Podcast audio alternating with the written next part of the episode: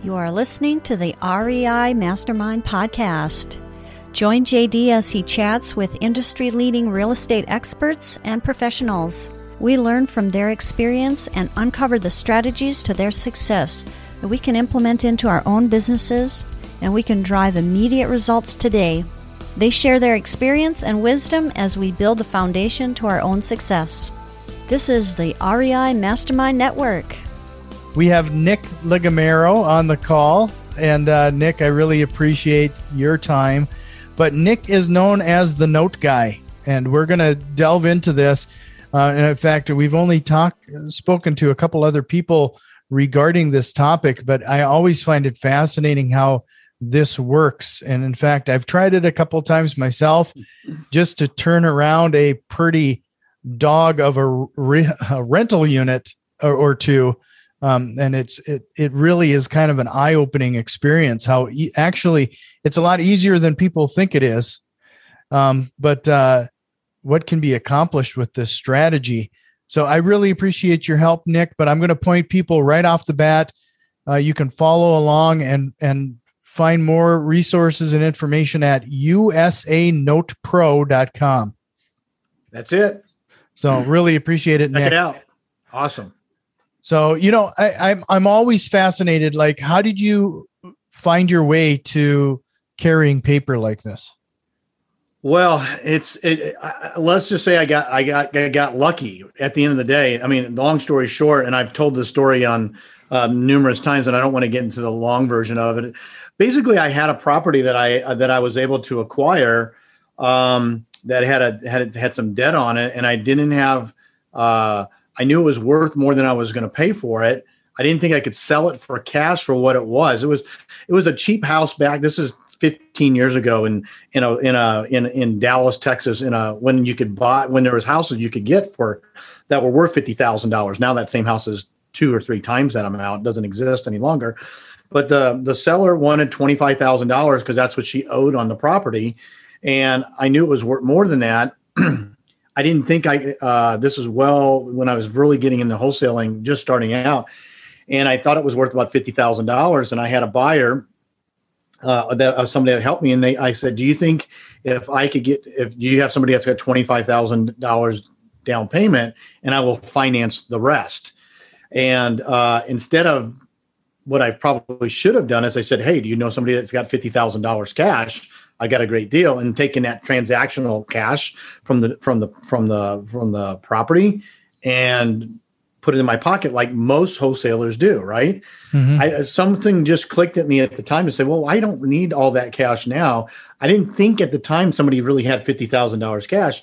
And so that's what I did. I got I I uh, got twenty five thousand dollars down. I financed. Uh, I think I, the net, the net number was like twenty two thousand on that. I paid off the seller, paid a little bit of a fee to the uh, to the uh, person that brought me the deal, and I wrote my first note. And then from there, it just has evolved into you know I've done over seven hundred plus. I don't I, I stopped counting at seven hundred creative financing structured deals.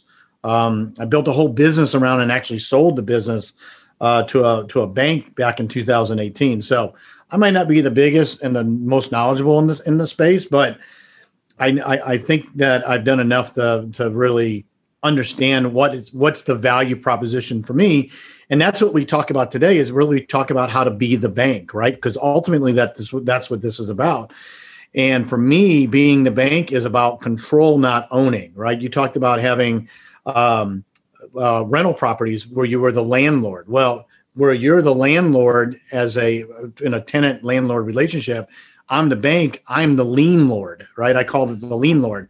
I control the property through the through the lien, and that's what I choose to do. Because at the end of the day, you go to any city in in America and you go downtown and you look up, they're all names of banks on the top of the buildings. They're not mm-hmm. anybody anybody else's names, but pretty much banks and insurance companies. And I learned a long time ago if it was good enough for the bank, it's probably good enough for most investors. And that's sort of how that's sort of the model I, I follow, and I love it. Uh, I have it's about as passive of an investment strategy that I know of. And um, and once you figure out and sort of crack the code and really be able to put a system and a process around it, it's really it's really quite enjoyable to say the least not have to deal with with tenants um, any longer. Not that that was never my really my model, but I've heard stories to say the least.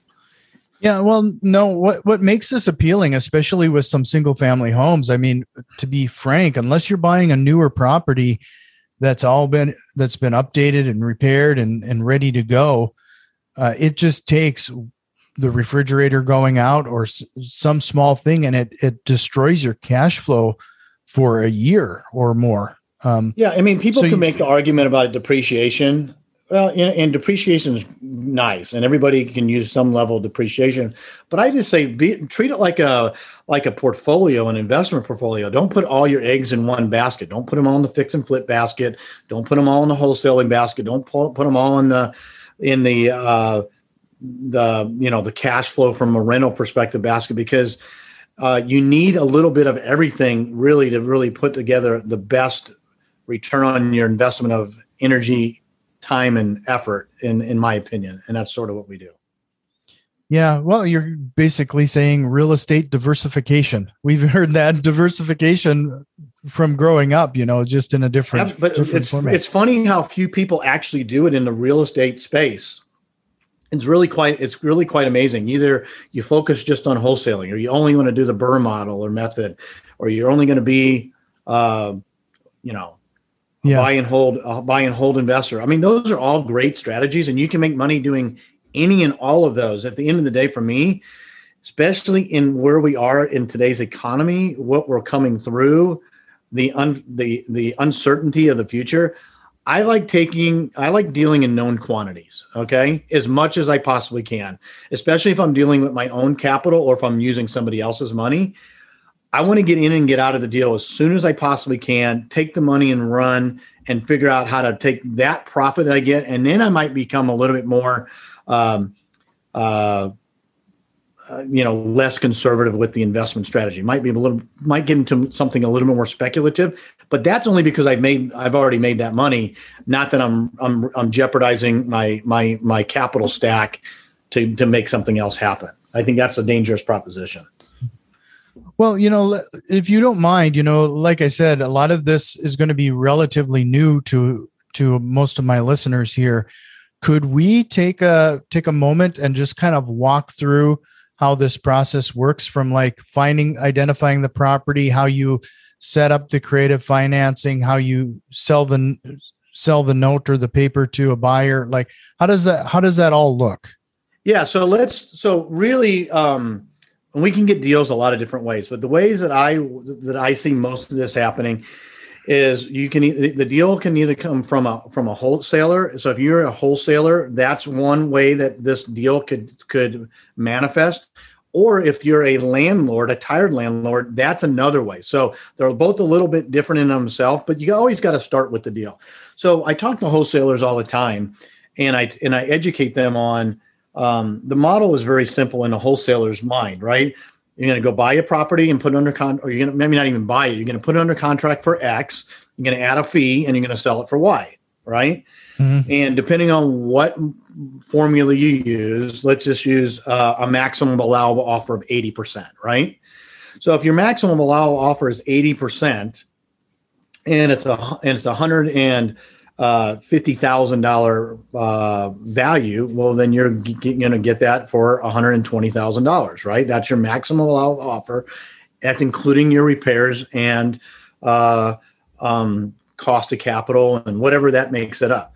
So the question always becomes, and I always ask the question: What happens when you have a seller that needs one hundred and thirty thousand dollars total? So maybe you take out the repairs, but they, they they need more than what you're willing to pay because it's outside of your maximum allowable offer. Say there's no repairs needed, okay? Because math is much simpler this way. Mhm. So you're at 120 and they need 130. So how do you make that deal work if you're a wholesaler?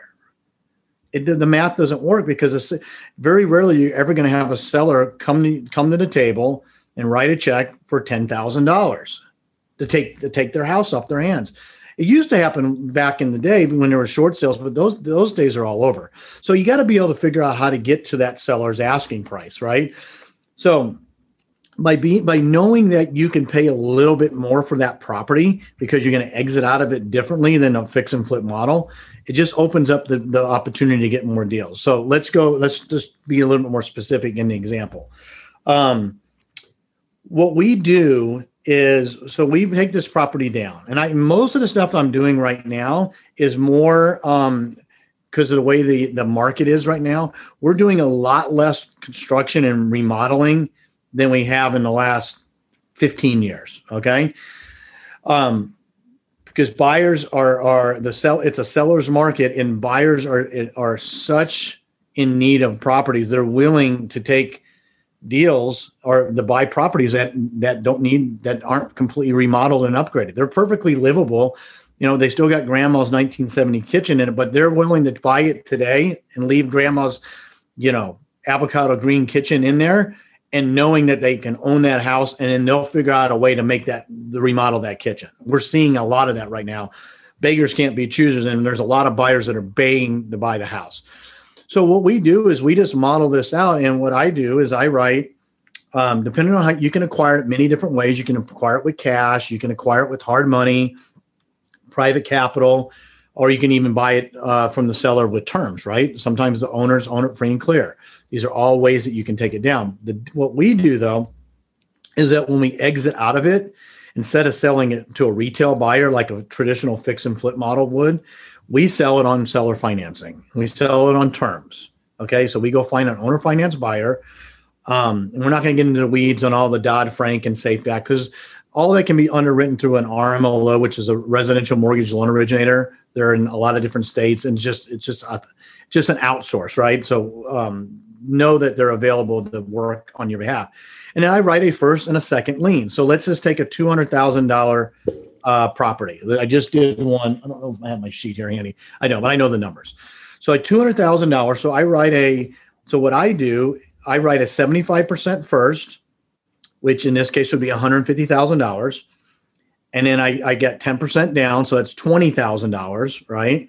And then I the, then I have a second lien of thirty thousand dollars. So one fifty for the first, thirty for the second, ten and twenty for the down adds up to two hundred thousand dollars, which is the sales price. So that hundred fifty thousand dollar lien that's in a first that's that's um, written at a seventy five percent loan to value, I can sell that loan immediately, that lien immediately, that note to a note buyer, and I can get. Let's just say I get 145 for it. I got a discount a little bit because it's not seasoned, but my cost basis on that deal is, let's say it's 150. Okay. So I sold it for 145, but I owed 150 because that's what I borrowed to do the deal. So, but I got $20,000 in cash down payment from the buyer, right?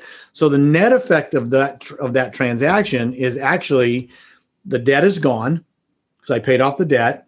The first lien is gone because I sold it to a note buyer. And the profit on that deal for me in this model is a $15,000 in cash transactionally, which is more than a wholesale deal most of the time these days. And then I also got a free and clear uh, $30,000 second lien at like 10.5% interest amortized over 30 years. And that value of that note's close to 100, almost $100,000 in perpetuity. And that's the model that I do. But what did I actually gain out of this? And this is the important thing I think we need to, we need to explain is that I had to do a little bit more work to get to that point, but I'm getting paid for a long, longer period of time. But I have, but I have zero risk because all my cost basis is wiped out. I paid off all my debt. Um, I got some cash today, right? Even fifteen thousand dollars is not a not a lot of money, but it's not a little money. I mean, when you do it on a two hundred thousand dollar house, I'm going to get cash flow so thirty thousand dollars cash flow on a, at a ten and a half percent interest is probably two hundred and sixty dollars a month cash flow. I'm going to get that in in perpetuity for up up to thirty years on the term, and then I'm also going to get the, the the payout. So even though I wrote that note for 30 years, the likelihood that that note performs for 30 years is highly unlikely. What will usually happen to somebody will sell or they'll end up refinancing or some other event will happen. And let's just say that's 10 years from now. Okay. So I'll make two, say I make $250 a month for the next 10 years. Okay, so and he, I'm just I'm just winging these numbers. I don't I don't have my financial calculator in front of me. Well, let's just say it's 250 a month times 120 months. That's another thirty thousand dollars in cash flow. Okay, but if you look at an amortization table, at that depending on what the rate the interest rate was, the payoff is probably still going to be about another twenty three to twenty five thousand dollars. Might even be a little more. So then when they call the bank, well, who's the bank? Well, I'm the bank because I'm the one holding that second lien note. They're going to ask for a payoff. I'm going to run the amortization table. I'm going to give them the payoff. And then when they refinance or sell that house, I'm going to get another check for another, call it $25,000. So that one transaction gave me $15,000 cash today, transactional. It gave me $30,000 in cash flow at $250 a month over 10 years. And it gives me another lump sum payout at some point in the future, somewhere in the $25,000 range. Sure. So that's the quick version of it. well, that that's quick, a heck of an elevator pitch, I tell you that. You know, well, I don't even tell an elevator pitch, man. So, but it's it's not as hard to do. It's it, you know, here's what I'll say: it's not that hard to do if you understand what the components of the deal are. The mm-hmm. beauty of the model, in my opinion, is that you don't have to do any of this yourself. Right? There's a there's a third party RMLO that will do the underwriting for the borrower, right? There's a third there's a servicing company that will service that note and collect all the payments and escrow the taxes and insurance and put the money into your account. Think of it like a like a property manager, right? Mm-hmm. So we're not even dealing with we're not even dealing with the borrower at any point in time. So let me ask you a question: Have you ever had a you ever had a mortgage on a house? Have you ever on mm-hmm. a, a mortgage? Okay, I don't care who it was with. Um, I just had mine with Bank of America. I just paid it off after 20 years. I finally got it paid off. Have you ever called? Have you ever called the bank for anything relative to your house that you had the mortgage on? No, and and I actually would find it silly to do so. Absolutely, it's a different it's a different mentality, right? Mm-hmm. Now, if you were the if you were a landlord, you would expect calls from tenants, right? But if you're the right. bank, you don't expect calls from owners because they're the owner of the property. It's their responsibility to take care of the leaky roof or to, to fix the foundation if it cracks or you know replace the, the, the HVAC system if it goes out, right? That's their responsibility. Their other responsibility as the owner of the property is to pay you, the bank, whatever the agreed upon payment is on time every month. And if they don't, you have the right to get it back because that was the agreement. That's the beauty of notes. It's a securitized investment. It's secured by the actual property. You can't get that anywhere else. You can't. You go buy Amazon stock or Tesla stock. I use these examples all the time. Great stocks. If they go down twenty percent in value, either one of is Elon or Bezos going to say, "Oh, I'm sorry. Here's I'll make up the difference to you." Never going to happen, right? Mm-hmm. But you have the house as collateral. So even if the if the borrower stops paying and you have it and you're in a position to to leverage that, you're going to get paid. Banks always get paid. Banks always, I don't want to say it again. Banks always get paid. They might not get paid today. They might not get paid tomorrow. They might not get paid for six months, but they will get paid because they have the house as collateral. Whereas if you're a landlord and you have tenants, that that is not always going to be the case. And I think we learned that in the last year of year and a half of COVID, there's a lot of landlords out there that are going, oh my goodness, I'm never going to get my I'm never going to get my money because these these tenants have to some extent have taken taken advantage of the system, and they'll never be able to recover it because there's no financial liability or responsibility to the to the borrower or the tenant to pay the landlord. Now, can the landlord go get a judgment on it? Absolutely, but it doesn't mean they're going to get paid on it. And that's the, mm-hmm. that's the fundamental difference.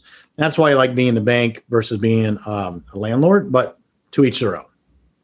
So, how long does this process typically take where you acquire the property, you get the, the note, you sell the note, and you carry the second back?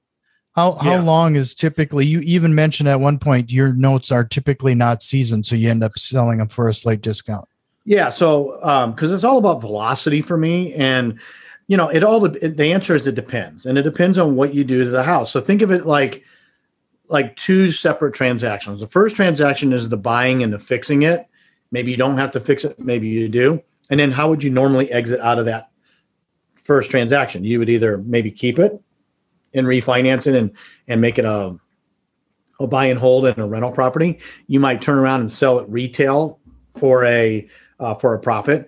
And what we're doing is we're doing up to that point, it's pretty much the same. The difference is that we're going to go to a buyer that needs financing versus somebody that that that needs seller financing versus somebody that can qualify for a traditional loan. So let me that whole process so you can make the first that first part of the process as long or short as you want most of the stuff we're doing right now we're not even fixing houses we're just setting the price at the at the, at the value that we see it's that the market will dictate um, to set that that exit and so these properties now we're doing um, very minimal construction some houses we've done full gut jobs but right now we're we're trying to avoid that because it just isn't needed and even though you might make the same amount of money by doing that, maybe you make a little bit more by doing the fix and flip. The problem is velocity. And what I mean by velocity is that I can get in and out of these deals in weeks if I don't do the construction versus months if I do. And when you take that same capital stack and you and you re, have the ability to reinvest it deal after deal after deal, if I'm doing construction, I might only get four turns a year with that capital if I'm lucky, right? But mm-hmm. if I'm not doing anything, I might get eight or 10. So even if I make a little bit less money, I can get, I, am going to monetize the, the whole process. I'm going to get more money gross over the time with a lot less headache and a lot less physical work by doing it. So to answer your question, it depends on the front side, but from the note side. So when we get a buyer, as soon as we put that property up for sale, we get we're gonna we're, we we're gonna get buyers that are extremely um, interested in the property because here's the reason why the last numbers and you, it depends on where your data sources come from but somewhere in the 60 to 70 percent number of the general population that that would that would go apply for a traditional bank loan would get de, would get denied or declined. Okay? That's a huge mm-hmm. number. Okay? So if you're telling me that only 30% of the population can go down to the bank and get a loan to buy the property, hey, rates are historically low right now. They're two and a half, three percent, whatever they are. Well, that's great if you can get it, right? But we know for a fact that the majority of the population can't get it. So where do they go? So what do they end up doing? Well, they can only do one of two things. They either got to find a seller that's willing to carry financing, or they don't buy. They have to be they're they're in, they're stuck in the rental pool, and we also know that eighty percent of renters rent because they have to, not because they want to. So when you look at economics 101 and the supply and demand of all this, it's much better to be on the side of the of the that where your property products in demand, not the other way around. And it's really hard to see that right now because it's such a seller's market. But most real estate people that are in this space, you're you're on both sides of the fence anyway, right? I'm a buyer before I'm a seller, and then I'm a buyer again, then I'm a seller. So the the the the, landscape of real estate right now, I mean, it's indifferent to me whether it's a buyer or seller's market because I'm both. At the end mm-hmm. of the mm-hmm. day, I prefer it actually in my model for it to be a buyer's market, not a seller's, because I have a lot less competition. Um, uh, when I'm when I'm buying if it's if it's if it's a buyer's model I can actually I'll actually make as well as we do in a seller's market we'll actually do much better when the market switch to buyers because that 70% is not going to go away. So. Sure. So you know um, you mentioned that you have this uh, underwriting team that's that's handling the underwriting portion to you. Like how much say do you have in that?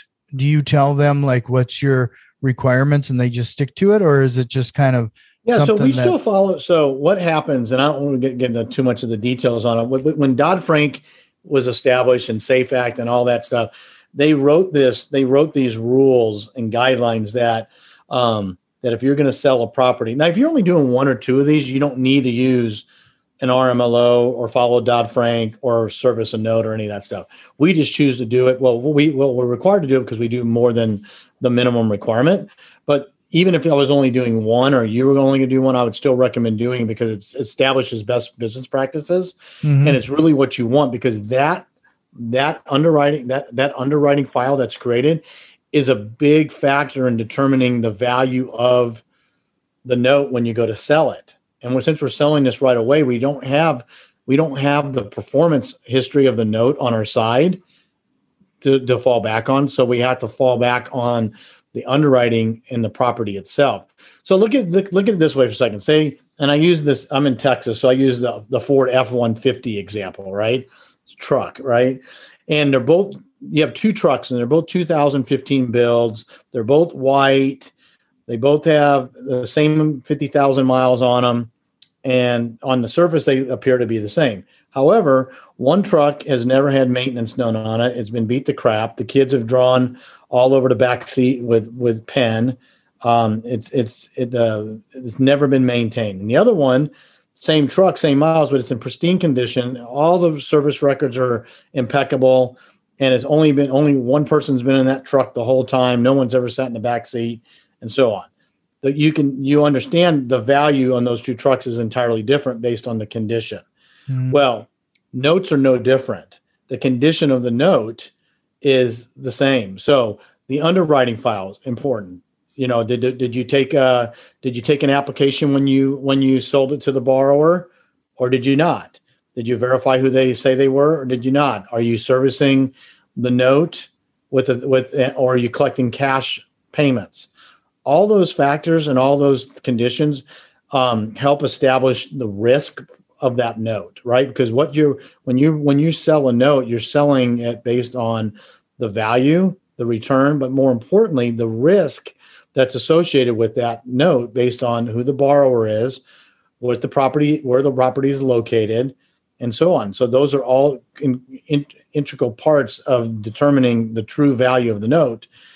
And now, once you have servicing in place and the note's been performing for a long period of time, a lot of that stuff goes away because really then the performance is the true indicator in most note buyers' eyes on really what the value is. So that's really the reason why we do it. But if you're going to stay in the deal long term, like we are, and you're going to hold that second note, even though there's no cost basis to it, I want the note to be written as the, as best as possible because that's my that's my cash flow and that's my investment that I'm getting the most my return on. Mm-hmm. No, this is like I said, this is really interesting. So if if people head over headed over to your website, that usanotepro.com, would they find some of these resources? Yeah, so like- actually there's a couple of ebooks on there and it talks about selling notes, okay? So because we buy notes all the time and we want to educate people if they're going to sell a note, what they need to have in place. And it talks it talks about these same things, but just think of it on a, a different through a different lens. Is that if you're selling a note, then you understand what the buyer wants. Well, if you're buying the note, then you understand what the seller needs to provide. So even though it's written from a seller's perspective, it's it's no different if you're the buyer. Just change the, the, the interpretation of the of the of the information from a buyer's perspective. It says you should have the file stacked. Well, if you're a buyer, then guess what you should be doing? You should make sure that the file is stacked with all that data that you'd want or you're gonna you're not gonna buy it for that price. And if you're gonna sell at the same difference. So uh, yeah, there's some stuff out there. We got a lot of there's some other videos and some other things like that. I think at the end of the day, it's just um, you really just need to understand that there's another way to monetize deals where other people that have said it can't be done. We work with wholesalers all the time, and um, and I had this I have these conversations, and I was just presenting a, a week or so ago and I was talking to a wholesaler and he was pretty proud of himself. And I asked him, I go, what is your what is your conversion rate? Like, how many deals do you get? Like from all the motivated sellers? He goes, we get about 20%. I go, that's pretty I go, that's pretty impressive because I used to wholesale, mm. I never was at 20%. No. You know, and I think in this marketplace, if you're somewhere between eight and 12, it's pretty, it's a pretty good thing. So I asked him, I go, 20%, that's pretty high that's pretty high. He goes, and he was pretty proud of himself. I go, I go, good. So how many deals did you do last year? He goes, we did about hundred. I did the math in my head real quick. I go, if you did hundred deals and you got 20% of them, that must mean that you had 500 sellers. He goes, yeah, we, we, we were pretty busy. We got about seven or eight acquisition guys. We're hustling out there. I go, that's great. And I go, I go, well, what happened to the other 400 deals? He goes, what do you mean? What happened to the other 400 deals? I go, where are they? He goes, Well, we didn't get them. I go, Why didn't you get them? He goes, We didn't get them because the seller didn't accept our cash offer. I said, Well, that's your problem. Okay. What if you were able to accept the seller's asking price versus having the seller accept your cash offer?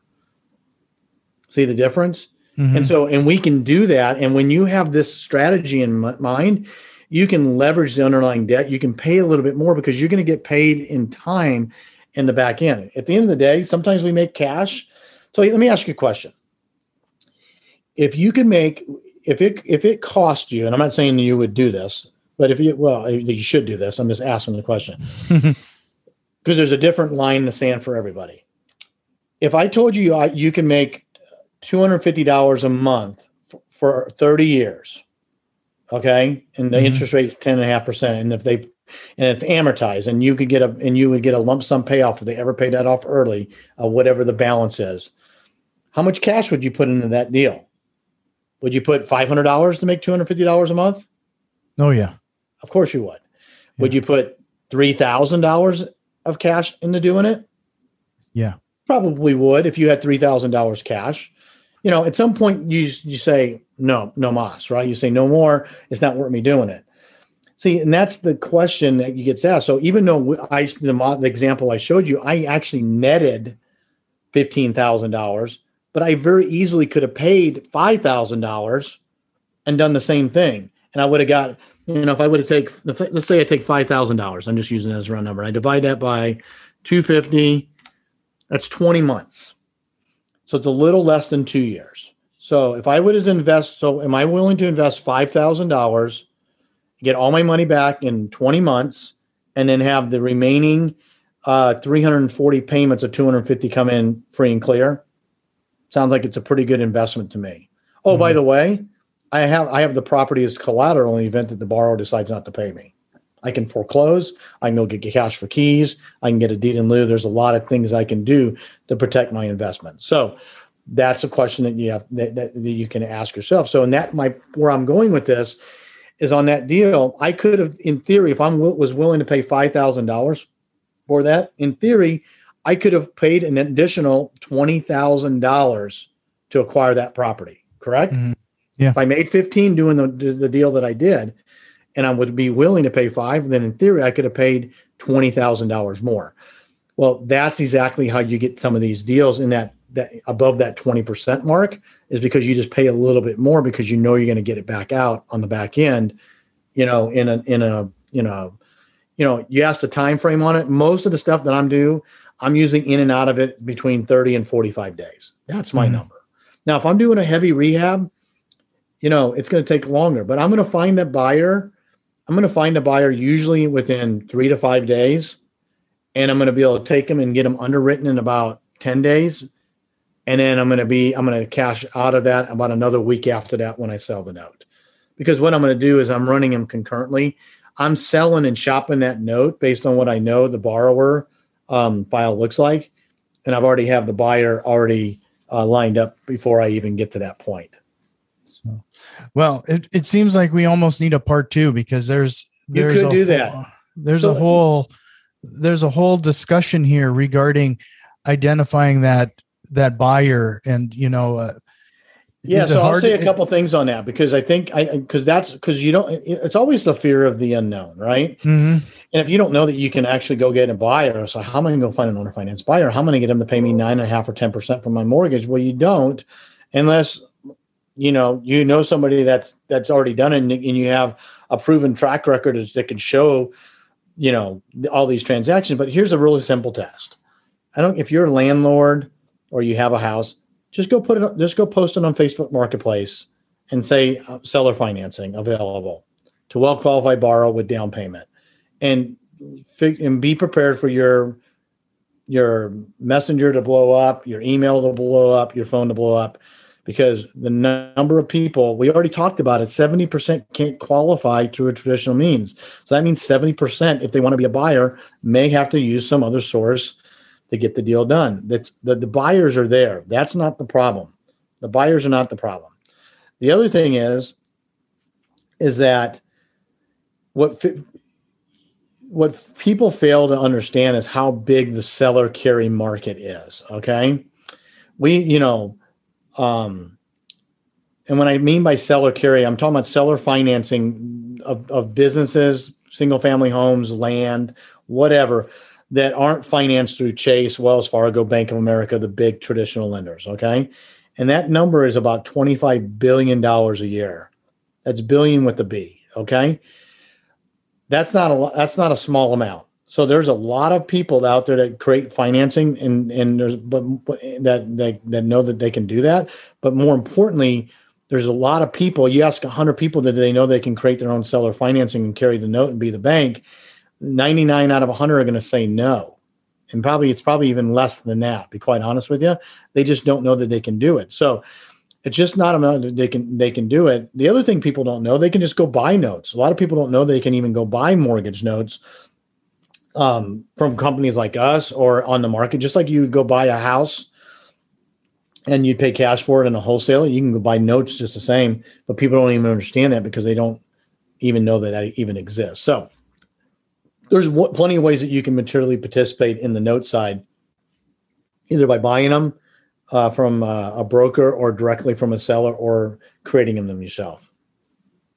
Well, uh, you know, before I let you go, th- there was just so much information here. I know it's crazy. I, I, I and like I said, we we could easily do a part two because there's there's I'm just scratching the tip of the iceberg of the num- number of questions I actually have for you. But I always like leaving people with like one actionable item. So if they were looking to get into this, what would you suggest would be the first thing they do to uh yeah so i think the question would be is uh um if they're a you know if they're a landlord then they can look at it if they want to they're a landlord and they're trying to decide if they want to continue to be a landlord instead of selling that property is maybe turning into an owner finance deal. That would be one thing. That would be i would at least uh exercise that um possibility. Mm-hmm. But if you're a real estate investor and you're a wholesaler and you know and you're not able to get all those deals done, go back to the seller and ask them this a very simple question. You know, and I'll use the example that I already said. I'm at $120,000 on my offer. You need 130. If I was able to come up to your price, would you be willing to um, maybe take some cash now and some later? Would you be in, would you be interested in uh, entertaining a creative a creative deal financing structure? And leave it at that. Because if we can utilize that debt that's already in place and you can eliminate the need of going borrowing, you can pay a little bit more for it. And then it's just going on and creating the deal. So, you know, you can always they can always go to USA Note Pro if they have a deal that's questionable. They can submit it through the through the there's a um to the wholesaler helper link. There's a link that they can put in and put some deal information in there and you know we'd be happy to, look at them and we even buy we even buy those dead leads. So if they're dead to them we'll come in and we know we can structure a deal creatively. We'll pay them we'll pay them a fee for it. And they don't even have to even materially participate in the actual deal but they can get paid on deals that they thought were dead and make make additional money and you know help offset some of their cost and overhead so just just education is the biggest thing is like just know understand that there's more than one way to do a real estate transaction. And depending on where you are in your real estate career, um, you don't have to do any of this your own. There's plenty of people that you can partner with that will help you do it and split the deal. You know, for me, it's all about collaboration, not competition. And I, I, I'm a firm believer in collaboration because at the end of the day, the ocean is massive. The ocean is massive, and there's plenty in the ocean for everybody and I don't need to be the, the, I don't need to control it all, nor do I want to control it all. And I thoroughly enjoy helping people get deals done when they thought they couldn't get them done and get paid on them, and and and go from there. So I hope that answers your question. Yeah, no, that does. And you know, I think if anything got people's attention is that that little example that you provided where you were getting about two hundred fifty dollars a month for thirty years. Um, that should be a standout because typically, especially for a single family home, I think a lot of people are seeing 250 $300 a month as net rental income. You know, that's it, true. With all the risk, that's it, there's there's not much difference there, and the big difference there is you're removing yourself having to be the landlord. Absolutely, and the risk and the liability and a bunch of other things, and uh, you know, and not not all not all deals are the same, not all markets are the same, and you just have to model it out. And we actually have a a calculator, and if they go to the USA Note Pro, I think it's on there. And If not, they can ask for it. And you know it's a little modeling calculator. I know there's some videos on there on how to how to put the numbers in and and see what the outcome is going to be. But the key to the, the key to this model, by I can't say this enough, is you have to structure the deal correctly from the beginning to get the maximum return on that note. And the way that you do that is by underwriting the borrower, which is done through a through a RMLO, and by servicing the note and then finding and then finding a, the, the, note buyer that it will pay you the the appropriate amount for that for that note. And we can help with all three of those. So well i appreciate it. This is this was just a great conversation nick. I want to point everybody again to your website usanotepro.com you can find a ton of information and resources there. Uh, but you're always welcome back. Would love to chat with hey, you again sometime. You know, you know, uh, and you know the other cool thing that we're started that we started doing it's uh, and I think it'll be on the website as well. It's called we do uh, once to, once or twice a week. We do a a live uh, live online. It's called Deal or No Deal, and we take these deals that that people bring into us, and we look at them and say, okay, is this a deal or no deal from a creative from a creative stru- structuring standpoint? Not whether they should buy it as a wholesale or a fix and flip, because I could care less about that. Quite honest with you, we want to know if it, if the deal works creatively and how we would structure like how would you take the note how would you take the property down? Would you fix it or would you not fix it? And would and how would you exit out of it? And what would you do it? And how would you how do you you know what's the economic impact on doing the deal? How much cash can you make today? How much cash flow can you make for how long and how, and what's the lump sum payout? And we do that and we we they you know people submit their the the deals based on some of the criteria we ask and we go through them live and Sometimes they are their deals and sometimes they're not. But usually, usually we can figure out a way to make it a deal um, and make it work um, if we get cooperation from from the sellers. The sellers is ultimately the bottom line. Right. No, that I, I when uh, first starting real estate investing, that was the number one way to learn was to actually see examples and go through an actual example and I learn a lot by doing it because sometimes questions come up I don't know the answer to, and I don't know everything. I'm never going to say I'm going to, and it forces me to go out and find the answer to the question, and I come back and I do it. So I help by by interacting and, and doing these kind of uh, these kind of uh, uh, examples. Uh, it really helps expand my learning and my my knowledge base as well, um, which inevitably helps other people out as well. Yeah. Well, Nick, this was this is again great. Head over to USA Pro notepro.com. Notepro.com. USA notepro.com. USA Pro might be something that nobody wants to go visit. I have yeah, no yeah, no, not me. I appreciate that correction. All right, man. That I appreciate it. Thank you, sir. All right, JD. Thank you. This has been the REI Mastermind Network. You can already tell that we've made some changes, and a few more are on the way. If you are interested in what we have planned, head over to patreon.com slash REI Mastermind and support the show today. Financial contributions are always appreciated, along with a like, share, and review. It really helps us grow and reach more people with this valuable information. See you next time, and tell a friend.